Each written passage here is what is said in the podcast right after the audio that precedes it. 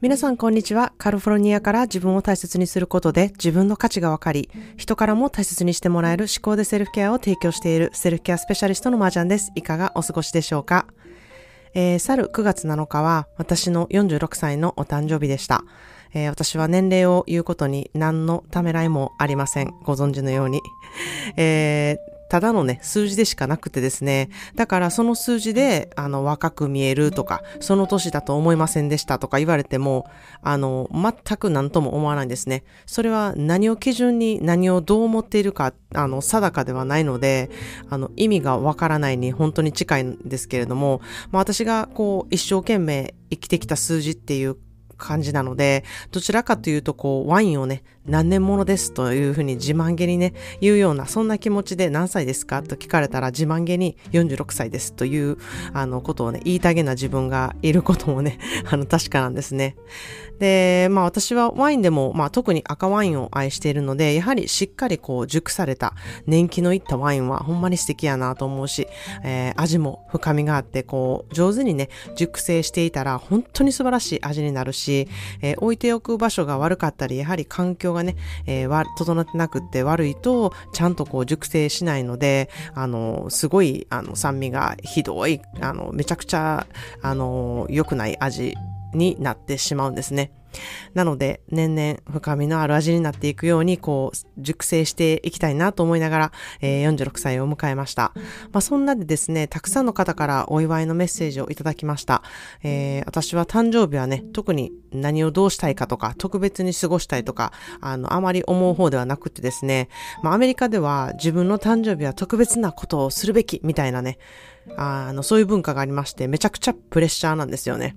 あの、誕生日だっていうふうに言うと、あの、どんな特別なことをするのとか絶対聞かれるんですね。で、その度に、いや、何も別に予定してないしなっていう、こう、あの、そういうことを言ったもんなら、なんか罪悪感を抱か抱かせようとね、すごいされるんですけれども、まあ私は特別にね、何かしようと、そういうふうに、あの、企画せなあかんって思う方がね、あの、全然楽しくないので、まあ本当に普段通りの日が一番いいなっていうふうにね、あの、天の着でも何でもなく、本当に心からそれがいいなっていうふうに思っているんですね。まあ、しかし、えー、反対に自分の誕生日をあの他の人のために何かをするっていうね、お祝いの仕方をしている友達が結構周りにいるんですね。えー、自分の誕生日パーティーに人を集めて、プレゼントはいらないから、その代わり時間を私に欲しいっていうふうに言ってですね、みんな集めてみんなの力とか時間を使ってボランティア活動をしたりとかですね、またはエコパーティーとして、こうゴミが出ないようにね、皆さん自分のお皿とコップを持ってきてください。で、それをちゃんと自分で持って帰ってください。みたいな、あの、お誕生日会だったり、えー、自分のお誕生日に友達でいてくれている感謝を示して、自分の誕生日なんだけど、プレゼントを持ってきてもらう代わりに自分が友達にプレゼントあげるっていう、なんかすごく、あの、どういうこと？みたいな、発想が逆やんみたいな感じの、あの、お誕生日があったりですね。あの、そんな自分の誕生日を、えー、お祝いしてもらうっていう概念をね、覆したパーティーをしている友達に長年会ってきて刺激になってきたんですね。まあ、ある友達は長年会ってなくても誕生日の日は必ずね、メールじゃなくて電話をかけてきて、あの、ちょっとお話をするっていうね、そういうギフトの、えー、うん、あげ方というか、そういう時間の過ごし方っていう感じをね、あのことをやっている方、20年近くそれをね、やっている友達もいます。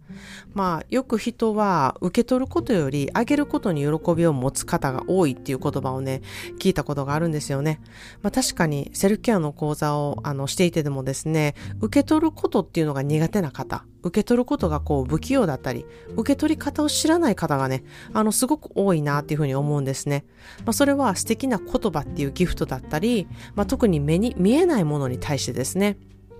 で、この目に見えないものに対して、こう、受け取ったりとか、そこに価値を置けるようになると、えー、すごく心が豊かになることが必ず増えるなっていうふうに、私は思っているんですね。皆さんは目に見えないものを受け取れてるでしょうか？まあ、そんなで、今回は私は自分で今日はお誕生日ですっていうことをね、うん、どうしようかな、うん、言おうかな、言わんとこかなっていうふうにちょっと迷ったんですけれども、あの、まあ、46年熟成しましたよっていうね、価値を示示したいね、そんな大人がおってもええんちゃうかと思って、あの、今日はお誕生日ですっていうふうにインスタのストーリーで伝えてですね、もしお願いできるのであれば、お誕生日のプレゼント代わりに、私のポッドキャストを自分のソーシャルメディアで広めてくださいみたいなことをお願いしたんですね。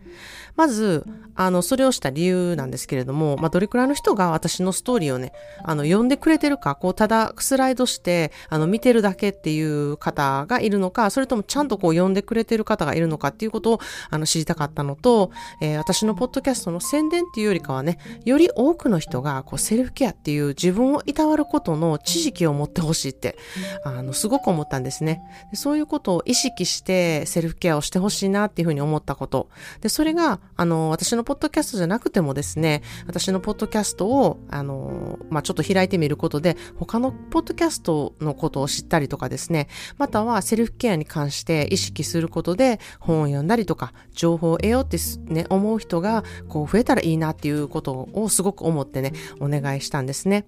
まあ、そしたらすごいたくさんの人がですね、お誕生日のメッセージとともに、本当にたくさん広めてくださって、えー、公式 LINE でもね、時間をかけて心のこもったメッセージを送ってくださる方もいてですね、ね本当に嬉しく思いました。そして自分が言ったことに対してですね、こう反応してくださったことがやっぱりね、本当に嬉しくって、あの、自分の誕生日を言ってよかったなって、こういうお願いをしてよかったなっていうふうにね、ものすごく思いました。で、本当にね、まー、ちゃんのためにしてあげようっていうふうにね、思ってくださった気持ちとか、こう、わざわざね、調べて、どうやってインスタでポッドキャストをシェアしたらいいんやっていうふうにね、あの、時間を割いて調べてくれて、それをやってくれた方とかね、えー、それをね、することでシェアの仕方が学べましたっていうふうにね、嬉しそうに、嬉しそうに言ってくださった方とか、いや、本当にありがとうございました。めちゃくちゃ嬉しかったです。で、まあ、時々ね、あのー、誕生日にね、何もなかったですとか、記念日だったけど何もしてくれなかったっていうふうにね、あの、嘆いている人を聞くとすごく悲しくなるんですね。なんで自分で何かしようって計画しなかったんやろうとか、なんで人にそれをね、してもらおうっていうふうに期待してるんだろうっていうふうにね、私思うんですよ。自分でやったらもっと楽しいのに。何よりも自分の誕生日に自分がしたいことをするってめっちゃ素敵なことやなっていうふうに思うんですよ。で、それをもしね、うわぁ、そんなん自分で計画して自分でお祝いするとか寂しい人やな、みたいな、あの、風に言う人がいたら、その人自身が一番自分のことを分かってない寂しい人やなっていうふうに私は思っているんですね。ということで、えー、今日の一言イングリッシュです。True happiness is when you are happy with yourself. 本当の幸せは自分自身のことに満足し幸せだと思った時だ True happiness is when you are happy with yourself. 本当の幸せは自分自身のことに満足し幸せだと思った時だという言葉です。まあ、なのでですね、人のせいにして人のし、人にね、幸せにしてもらおうなんてね、ものすごい傲慢な考え方やなというふうに私は思っているんですね。お祝いしたいなら自分でお祝いするべきで、人に祝ってもらおうなんてね、その考え方自体がすごい貧相やなっていうふうに思います。えー、過去に最悪な誕生日を過ごしたとか、なんかもうすごい嫌なバレンタインやったとか、えー、記念記念日もね、なんかあんまり自分の考えたこととは違う記念日やったみたいにね、思ったことのある方は、なぜそうだったのかっていうのを考えてみてほしいなっていうふうに思います。えー、結構原因がね、相手に期待をしていたりとか、こうしてもらいたいっていう気持ちがあってね、そうじゃなかった時のズレに心当たりがある方がいるんじゃないかなっていうふうに思います。えー、相手に期待することより自分がしたいことをするという方がもう本当に気持ちがいいものなんですよね。ということで今日は誕生日や記念日にお祝いしてもらおうなんて大間違いというテーマでお話ししました。自分を大切にすることは結果、人のためになること、セルフケアで誰でもそれができるようになること、その波紋は皆さんの家族やお友達、同僚などの人間関係やお仕事に必ず響いて相乗効果を表すので、ぜひそれを実感していただきたいです。えー、ただいまセルフケア講座は満席なんですけれども、私の得意とする個人コンサルは受け付けていますので、えー、概要欄からチェックしてみてください。それでは皆様もいろいろいてよして素敵な一日をお過ごしください。Thank you so much for tuning into today's podcast. I hope you find something new to take away with. Let's get together in the next episode. Have a wonderful self-care day. Cheers to you and I.